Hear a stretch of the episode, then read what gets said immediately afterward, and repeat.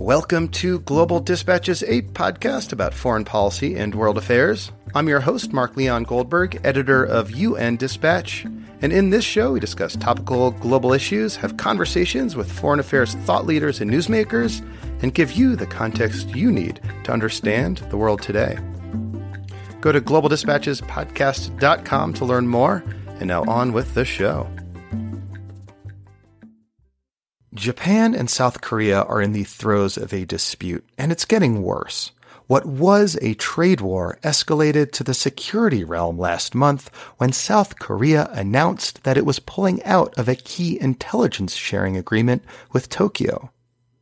Needless to say, amid a growing threat from North Korea, which is regularly testing missiles that could reach both countries, this dispute between South Korea and Japan poses a big risk for international security. So why are two key U S allies who share a common adversary at such loggerheads? And what does a frayed relationship between Seoul and Tokyo mean for regional security and international relations more broadly? On the line with me to answer these questions and more is Andrew Yeo, Associate Professor of Politics at the Catholic University of America. We kick off talking through the World War Two era origins of this conflict before having a longer conversation about the global implications of a dispute between Japan and South Korea.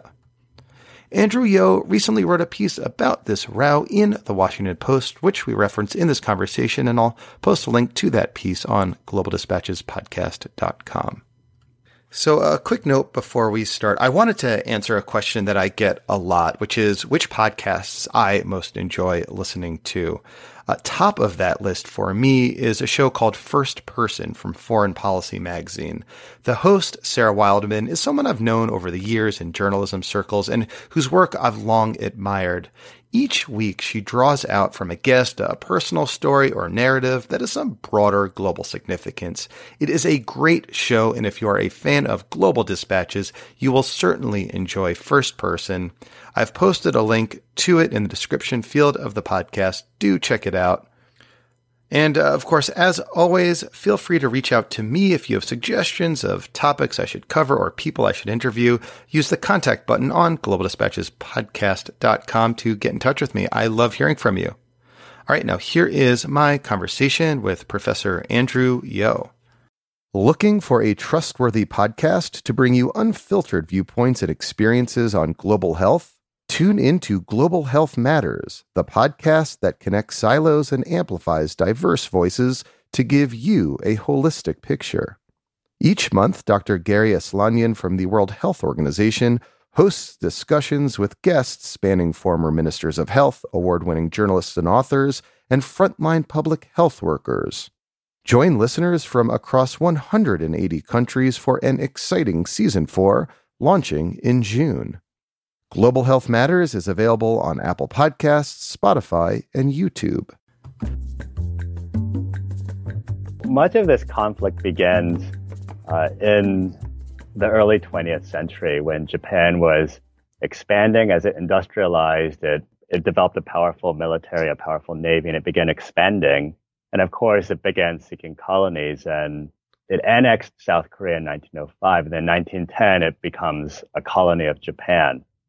And so this colonial period between nineteen ten to nineteen forty-five, in some ways, it isn't just, I mean, we, we're familiar with colonization, but it was quite brutal. And it wasn't just brutal in the physical sense, but um, this was a period where the Japanese actually tried to wipe out um, South Korean culture, South Korean identity. So um, it's it's one thing to, you know, inflict, you know, harm or torture or you know, really just uh, suppress a people group, but then it's another to make them speak only in uh, the colonial language, which has been Japanese, to uh, prevent students from speaking Jap- uh, excuse me, speaking Korean in school, uh, requiring South Koreans to to uh, adopt Japanese names. So it wasn't just the physical sense, but it was also this uh, in, in terms of uh, trying to wipe out South Korean identity. It was it was quite. Uh, evasive. It was very penetrating. within South Korean society. So, and, and it's not so, even like it's ancient history. This happened just a couple of generations ago. I'm sure there are many people who are alive who can remember that period. Oh, yes. Uh, and their children as, as well probably, you know, remember the stories handed down to them from their parents. Yeah. So even, so my grandparents both of them passed away um, at this point, but, you know, they grew up during uh, the colonial period. My grandfather, my uh, maternal side, uh, he actually lived in Japan for Um, a couple of decades before returning to South Korea after the war. So it's not, you're right, it's not that long ago, and you can still find people who lived through um, this colonial period, at least through the latter end of the of the colonial time. So we had this uh, period of colonization, but it also meant during World War Two um, that many Koreans were uh, forced into labor. So many Koreans uh, were sent to Japan to work in factories to um, you know, to provide munitions, to provide, uh, you know, equipment for the Japanese military. And we've also heard about the comfort women. It's the euphemism for uh, Korean uh, sex slaves that serviced the Japanese uh, army, the Japanese military. And so uh, there were uh, young uh, women, girls, really, um, teenagers uh, who were, were sent to various Uh, parts of, of Asia, you know, to, to Taiwan, to Southeast Asia, to Manchuria, and to Japan itself to um, basically uh, have sex with these Japanese soldiers. So, oh, go ahead. Well, so, I mean, it sounds like, you know, you do have these legitimate historic grievances that um, are a key factor in relations between these two now economic powerhouses, key allies of the United States, demo- liberal democracies in the region. Um, what happened this summer that caused these um, these grievances to incite what seemed to be at first a, a trade war between the two countries, but now seems to have grown to something much broader? Right. So even before this summer, I mean, the things, Korea-Japan relations, they've gone up and down. I should mention that in nineteen sixty-five, the two sides normalized relations. And so for the Japanese, I mean, and they're, for both the Japanese and Koreans, they felt that this would be in the final resolution. And they had um, provided Korea what would be equivalent to, I think it was three hundred million dollars at the time, would be equivalent to two point four billion dollars today. Um, like in also, terms of reparations? Repar- uh, well, they didn't call them reparations, but it was um, given, I mean, it was basically to cover for um, indemnities during the war, but then they also gave them loans at preferential rates. And you should remember that the Japanese, in their minds, they, when, this is the last bit about history before we talk about this summer, but I'll mention that for the Japanese, they see, uh, in their minds, they see themselves as having developed Korea, that they had helped brought Korea out of the um, the Joseon dynasty into what would be considered modern Korea today. Um, and they had uh, you know, helped build roads, uh, schools, uh, railroads. And so, it, yes, it was a colonial period, but it wasn't as, they see it as if uh, Korea had also benefited from uh, Japanese colonial rule. And there are actually some Koreans that would concede to that as well, too. But um, But if we fast forward then to um, the summer, I mean, tensions had flared up. Uh, there was a there was disputes about the comfort women. There was an agreement that was signed in twenty fifteen by the uh, previous uh, South Korean government under Park Geun-hye at the very end of twenty fifteen. But that was never really accepted by um, the current uh, Democratic Party of um, of Korea. So this is the current Moon Jae-in government, and so they kind of walked back on that agreement. So the Japanese were already not happy uh, mm-hmm. about that. And then in late uh, twenty eighteen, the South Korean court actually ruled that in terms of wartime labor reparations, that Japanese companies were uh, on the hook for compensating uh, South Korean laborers at the time. And this wasn't a sudden decision. I mean, this had been going through the South Korean court system for about a decade, but the ruling had Uh, just happened to come out in late twenty eighteen. So the Japanese were um, obviously not happy about these decisions and rulings, especially when they see, you know, the nineteen sixty-five agreement and then even the twenty fifteen Comfort Agreement uh, bringing closure to uh, these historical issues. Um, like now but, you all of a sudden have this South Korean Supreme Court ruling saying that companies like Mitsubishi on their hook for billions of dollars in reparations for, right. you know, in, for forced labor during, you know, the colonial period. Right. And then in March, I believe that the Koreans said that they would seize assets of Japanese companies in Korea uh, uh, to, to like to, to collect that money.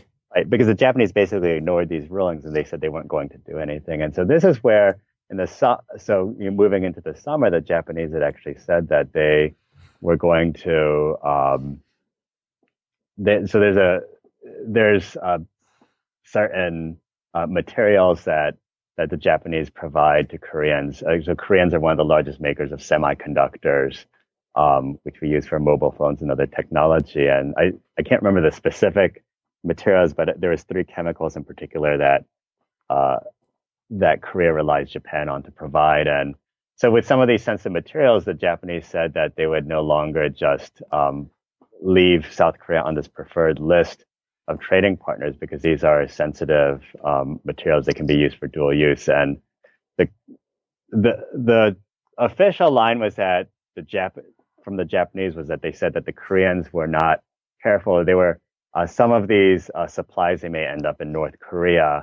Um, that Which was kind of far-fetched. I mean, it, it, transparently, this was retaliation for the threatening to seize the assets of big companies, big Japanese companies in, in right. Korea, right? And this and this, so this is Japan retaliating by saying, you know, the raw materials you need for your largest business, making these semiconductors for all sorts of electronics that everyone uses around the world, we're, we're just not going to supply these to you. Exactly. So everyone saw this as being, uh, you know, a bogus argument that it was, I mean, it was it seemed fairly obvious that they were retaliating against the Koreans. And, you know, they had, I think they waited to see if the Koreans would walk back um, on the court ruling, but the Koreans just dug in their heels. And so um, in July, they just said, you know, we're going to, we're going to, impo- we're going to remove South Korea from the whitelist. They had already said that they would restrict exports um, to Korea. So that was the first step. So they were restricting exports of the chemicals, but then they escalated the situation by also saying, we're going to take South Korea off, you know, they have a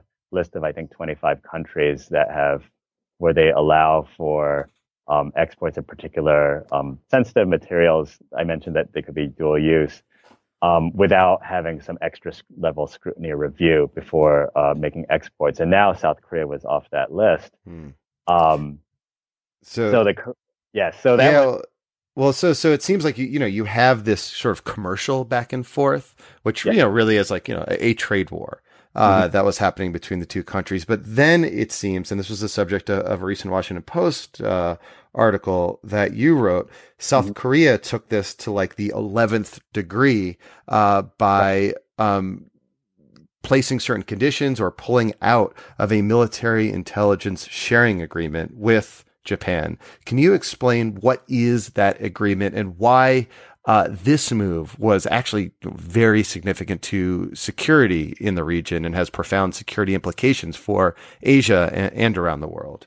Sure. So the Moon government had, you know, kind of threatened back before Japan pulled the trigger on uh, the whitelist, saying that, well, we we may uh, rethink Uh, the General Security of Military Information Agreement, otherwise known as GSOMIA. So that's the agreement that the Koreans said that they would pull out of. And um, it's important because it allows for Japan and Korea to share um, sens- sensitive information related that's acquired through intelligence, uh, primarily about North Korea. I think that was the biggest uh, reason why they were pushing and why the U S was pushing for the two sides to sign this agreement. Because if they don't have the agreement, it means that again, it's, you know, this is classified information and you have to review whether you want to release the information uh, to another country or not. And um, when you have this agreement in place, it's almost uh, automatic. There's, um, you don't have to go through a review process. And you can imagine if there's uh, any sort of contingency uh, on the Korean Peninsula, if North Korea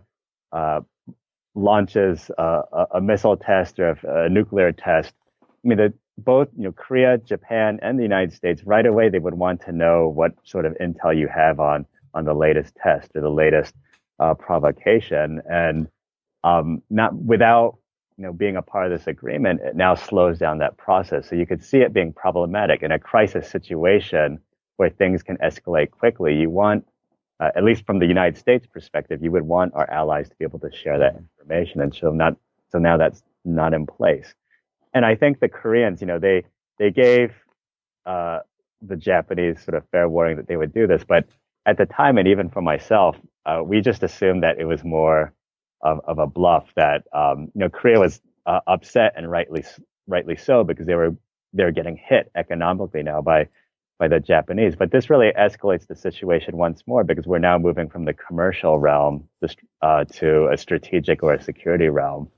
And the Americans, of course, were not happy as well, too. Um, you had uh, actually John Bolton coming to Seoul in late July to, you know, to try to encourage the Koreans not to pull out of GSOMIA. And, you know, the U S wasn't keen on mediating, but they were, again, trying to encourage both sides. Uh, Bolton was in Tokyo before he was in Seoul, um, to resolve their differences. And, you know, the U S sent several signals saying, you know, trying to persuade South Koreans not to Um, pull out of GSOMIA, but they went ahead with it. I guess what's, so that, what's kind of interesting to me, I mean, you know, you have South Korea and, and Japan who share this profound common adversary in North Korea that could do real damage to, to those two countries. And they also share this, you know, key ally in the United States. Yet, uh, the South Korean government decided to pull out of GSOMIA.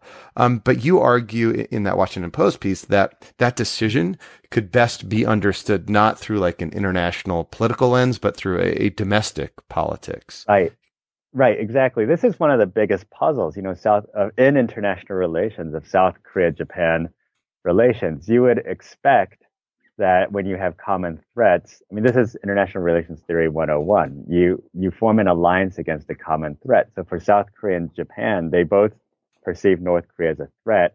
For that matter, they might see China as threatening. Uh, and on top of that, they're both allied to the U S. Yet despite all uh, the reasons for why they should form uh, an alliance, if not any, you know, tightening of, you know, bilateral relations, we see them uh, at loggerheads with one another. And so I, I find that, you know, it's um, it might not be the only explanation, but I do think that domestic politics has become a major factor in preventing South Korea-Japan relations from improving.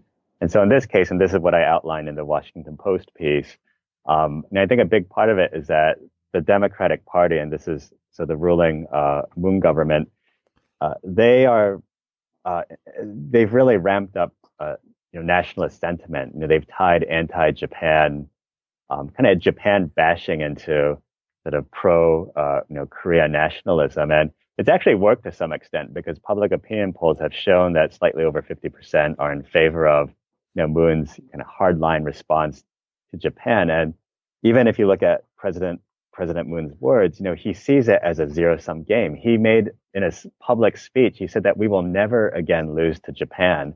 And that sort of rhetoric is really, um, you know, it, it demonstrates to the Korean public that, you know, Moon is a tough person. He's not going to back down on Japan. And I think the Democratic Party calculates that this is, um, that this could actually be beneficial for them during elections. And at the same time, this party has never really been that supportive of, of, you know, Japan-Korea relations. I mean, I think they, they believe that, you know, having, you know, working relationship is good. But I mentioned earlier, um, in this podcast that, uh, even with the Comfort Women Agreement signed in twenty fifteen, this is something that the Democratic Party just did not want to pursue, or they felt that it was done hastily.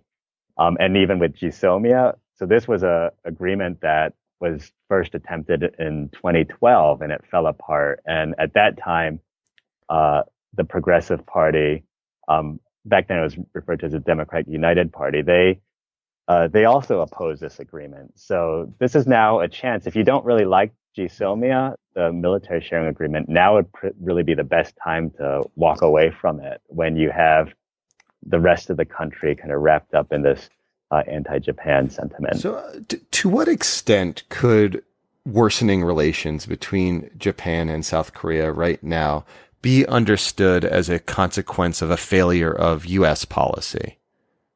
Right. So it's, the U S has always helped keep, you know, a bottom floor. Uh, so they, they usually help keep Japan-Korea relationships from really hitting, uh, really hitting that bottom. But um, I wouldn't blame the United States for this problem. I mean, this is really uh, an issue between Japan and South Korea. And it's really, really only these two countries can uh, resolve it. Um, but certainly it helps when you have a third party referee that can help um, encourage, not only encourage the two sides, but I would even say, you know, try to mediate, perhaps not publicly, but maybe even behind the scenes of bringing the two sides together. But I think the problem with the the Trump administration right now, so first is they haven't been that keen in mediating. You know, they've said all the right things in terms of trying of encouraging Tokyo and Seoul to resolve uh, differences, but you know, President Trump, f- for all that you know we've seen so far, doesn't hasn't really invested much time in improving this relationship. Uh, but second, I think it also has to do with the Trump administration's own actions. They haven't really been so keen in, um, you know, praising either the U S-South Korea, U S-Japan alliance. I mean, the thing that comes up the most is, you know, how expensive it is to um, keep U S troops in both countries, and how, you know, Japan and South Korea should pay more. And so, if the Trump, even if the Trump minist- administration were try to um, mediate or intervene, I don't really think they have the diplomatic capital uh, to do so. And so that's something that's different in the past. I think the U S, um, I think Tokyo and Seoul, you know, respected what Washington had to say, or they, um, if there was any actor that could help referee the two sides, it would be the United States. But I think the United States, again, doesn't have that uh, diplomatic cachet these days to really uh, get the two sides to um, work out their differences. So, I mean, if the U S is unable or unwilling uh, to try to referee uh, the situation, as as you put it, um, I mean, how how bad can can this get? I mean, how you know you, you also have this context where you know North Korea is continuing to test its its missile systems, its medium and, and short range missile systems. Where do you see this situation uh, evolving? I mean, in that kind of context of, of North Korea's increased provocations and the U S unable or unwilling to referee the situation, and these two countries um, now sort of escalating their commercial dispute into like the security realm. Right. So, so I don't think that Korea and Japan will actually get into a, a shooting match. So in well, terms, yeah, yeah. So in, in terms of like the, the security, you know, spiraling out of control between Korea and Japan, that would be limited. But I think the bigger ramifications are really what's happening with um, North Korea, and then also with China, because right now I think um, both sides can clearly see that the U S, um, you know, this trilateral relationship is really uncoordinated. It's it's become unhinged, and in the meantime, we've seen North Korea, um, you know, conducting, you know, tests basically every week, if not every other week, since Uh, late July, and they've conducted these missile tests from really every part, you know, every corner of their country. We've heard about, you know, a submarine. You know, they, they now have submarine uh, launch, uh, you know, uh, uh, capabilities to launch nuclear weapons from a submarine, and um, so we do see North Korea, you know, continuing to um, perfect its uh, weapons delivery system. But in the meantime, you know, neither Korea nor Japan are really saying much about this. You know, Japan used to be, you know, on top of things. As soon as there was a missile test, you know, they would condemn this right away. They would try to encourage, you know, they would try to get the U S to do more, but they would also, you know, coordinate with South Koreans. But that's just not happening. And so it's really signaling to the North Koreans that, hey, you know, we, for the North Koreans, you know, we can, you know, continue with these provocations and no one's going to do anything about it. I mean, even South Korea, you would think these are short-range missile tests. I mean, these, these are, these, this would certainly affect Uh, Seoul or Tokyo, but neither side is really making that that big of a deal about this because they're embroiled um, in this bilateral, um, this uh, nasty fight between uh, between each other. And so I think North Korea is going to continue to uh, move further in terms of its uh, you know capabilities and its ability to uh, you know launch launch missiles. And Uh, at the same time as China as well, too, I think, you know, China is seeing that, you know, the U S really doesn't have uh, either the political will or the capacity to manage, um, you know, what it's calling its Indo-Pacific strategy. And so, you know, I we haven't seen it yet, but, you know, certainly in the next year or two, it might embolden Xi Jinping um, and the C C P to expand even further. You know, they have a very ambitious plan for um, Asia and, you know, with the Belt and Road Initiative. And, you know, this is investment, but it also has security implications. And, um, you know, they, if the U S can say a lot of things, uh, that, you know, that might, you know, they can challenge Beijing on, uh, within this region, within the Indo-Pacific, but, uh, it might just be a paper tiger. Cause again, they, if they're not even able to coordinate their two closest allies, um, it, it really sends a message to China that, you know, it's, the, It, it, this is really our, our time. Uh, this is our time to really expand. And so I think that's one of the fears of not being able to um, bring Japan and, and Korea together on security issues in Asia. Uh, lastly, are there any sort of events or inflection points that you could foresee in the coming weeks and months that might suggest to you how this dispute uh, may evolve? Um, so it's unfortunately, I, I'm, I have to be a bit more pes- pessimistic here. I mean, I've been reading things that, uh, you know, Japan and Korea have an island dispute, uh, Dokdo for the Koreans or Takashima Islands for the Japanese. And you know, the South Koreans were doing military uh, training exercises near there. And I think some South Korean lawmakers were just on the island. And these are things that certainly the Japanese media, uh, would publish and, and, and talk about. And so really there, I, I mentioned that domestic politics is a big factor here. And I think because of that, you know, there isn't going to be much political will on either side to really patch up differences uh, anytime soon. And so, uh, you know, I'm, you know, you never really know. There could be some sort of crisis that, that maybe brings the two sides uh, together. For, for the time being, I think we're going to see, um, this relationship in, uh, in a broken state, unfortunately. Uh, well, Andrew, thank you so much for your time. This is very helpful. This is like a, a just like a perfectly concise explanation of, of what's happening right now and the broader implications of it. So thank you. All thank right. you. It was thank my pleasure. Thank you all for listening. Thank you to Andrew. That was very helpful. And before I let you all go, just want to say a big thank you and shout out to the premium subscribers who keep this show going. Uh, if you are a premium subscriber and you're listening to this right now, let me know what you've been thinking of the bonus episodes I've been posting. These are basically like highlights and best ofs from the six-year history of the podcast. And these are evergreen conversations with foreign policy thought leaders and luminaries who tell me their life story. And we have interesting digressions about the kind of historic foreign policy events in which their life and career intersected. I've personally loved going back, uh, re-listening to a lot of these episodes. Uh, it kind of brings me back to when this podcast was uh, a much smaller enterprise than it is today. And also some of the stories that have been told continue to, to resonate with me to this day. All right, so thank you, premium subscribers, and we will see you next time. Thanks. Bye.